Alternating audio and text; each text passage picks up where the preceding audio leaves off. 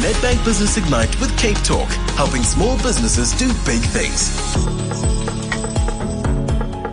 Every day this week, Refilwe's doing one, and I'm doing one with people who are entered uh, to the Nedbank Business Ignite Challenge. And um, five of the businesses that we highlight stand a chance of winning one of the five business packages worth over 200,000 Rand, including an incubation package with business growth expert Matsi Modise, promotional airtime on Cape Talk, and a 50,000 Rand cash injection into your business. Uh, this afternoon, the featured business is Kappa Block Pty Limited, a Cool South product division, and Andrew Frost is a director of Cool South. Andrew, good afternoon. Good afternoon, John, and good afternoon to your listeners. I just wanted to say thank you to the Stormers and Dobbo for putting a smile onto our faces. There we go. Wasn't it wonderful? Wasn't it absolutely wonderful? Sure, it was amazing. We haven't had something like that for a long time, and it is really nice to, to have good news like that uh, in Cape Town. One of the things that we're looking for from uh, the the five businesses that are going to get this help through Nedbank Ignite has been an approach on uh, an approach to sustainability, making that a kind of core function of the business that our finalists are involved with. Uh, tell us about this this fine glass particle, which is an important part of what you do. Okay, John. So we make uh, fine glass granules. Effectively, it's a glass sand and we started doing this because we were looking for a sand blasting abrasive. Uh, and basically, what we do is take la- uh, glass that is going to be destined to landfill because there's a lot of that happening. Not all glass can be recycled. And we take this waste glass and we recycle it and repurpose it into glass that can be used in sandblasting. It can be used in water filtration. It can be used as a filler for paints or floor screeds, uh, and many other applications. So uh, instead of uh, having our landfills filled up, we're able to divert a product and make good use of it. Uh, is this a sort of readily available technology, or is there some uh, self-developed intellectual capital in this process? Yeah, well, our business builds all our own machines for whatever purpose we wanted to try and achieve. And with Cool South, we wanted to try to have a very dry, clean glass product. Uh, and so we researched the technologies, we saw it was available, but we built everything ourselves to get the effect that we want. And uh, how big is the business?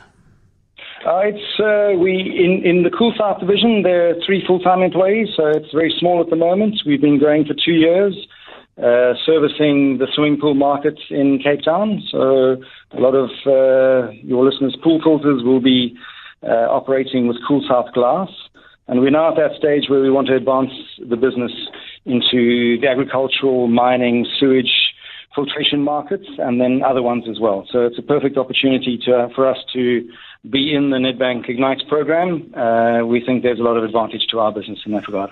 I suspect, Andrew, that I have sand in my, my filter.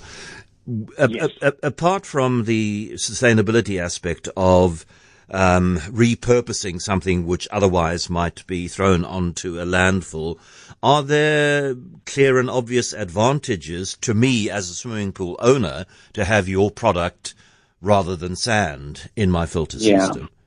In, indeed, indeed. Well, sand is, is, is river sand, so you are talking about a finite resource in that regard, and we need to be aware of that. That's the first point. But secondly, glass works better and uh, lasts longer. So you should have to do less backwashing, which means you use less water and lose less water from your pool, and you've got a product that will actually last longer, and you need less glass than sand. So glass is a little bit more expensive than river sand, but uh, the fact that it lasts longer and the fact that you need less of it and you use less water over time, your total cost of ownership of using the glass product is much more uh, improved over sand. Okay, because mine's a four bag filter. Are you suggesting I'd need two bags of the glass product in order to do the same job for my swimming pool that the four bag sand filter does? You should you should use three, but you also need to compare the uh, kilogram of each bag to just Yeah. be sure. And that's where you need your pool service uh, uh, company just to advise uh, to make sure you're getting the right uh, uh, amount of uh, sand in your filter. And uh, given the problems, I, I, was having a look at at, at um, the the uses for this, and given the problems that the um, they've had with the turf at the Cape Town Stadium, thank goodness it didn't play a significant role on Saturday evening, but. Um, you use it as a bonder for lawn restoration, uh, particularly golf course fairways, and I wonder if it might not uh, sort of settle down and bond the Cape Town Stadium turf.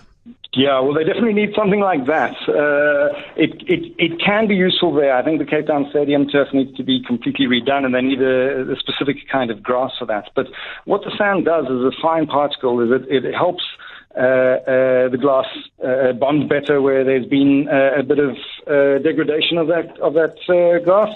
Uh, I'm not quite sure what they should do at the at the Cape Town Stadium, though. I think they've got to just start from scratch and uh, give us a pitch that uh, we can be part of. Yeah. And then the, the disposal of, of this product. So you're, you're taking a glass bottle or a glass whatever. Um, mm. Some of that is already going to recycling for various uses. Other is going to landfill. You're taking that and you're making this very fine product out of it. Um, mm. What are, are, there any issues with the disposability of that product which you manufacture out of the glass that you take out of landfills?